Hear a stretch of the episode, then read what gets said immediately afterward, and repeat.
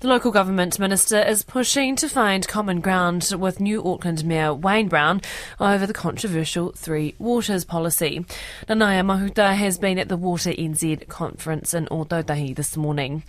New Auckland Mayor Wayne Brown has asked the city's water management company and council boss to stop work on the controversial reform proposals. He has yet to front for an interview with RNZ since being elected. Ms Mahuta says the government and Mr Brown need to start with what they agree on. We've got to start firstly to have the conversation on what we can agree on. And we know that cost of living issues are significant for all New Zealanders at this particular time and for Auckland in terms of forecast rates increases.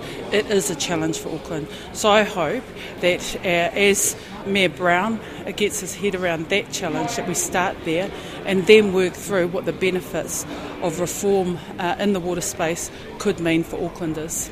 The government claims rates increases by up to $9,000 a year without reform. Ms Mahuta says there is a 7% rate increase expected for Tamaki Makaurau over the next two years.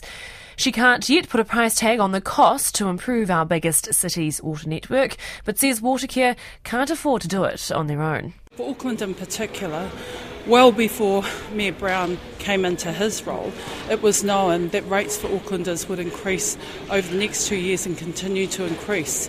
We need a solution to address the constrained balance sheet that exists between Auckland that limits Watercare from uh, being able to undertake fully the level of investment that's required for a growing city of that size.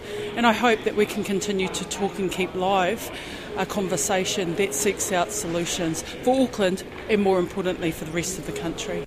Wayne Brown campaigned defiantly on stopping Three Waters, but the minister believes Mr Brown, along with other new incoming mayors, will need to look at the numbers before they make their calls on Three Waters.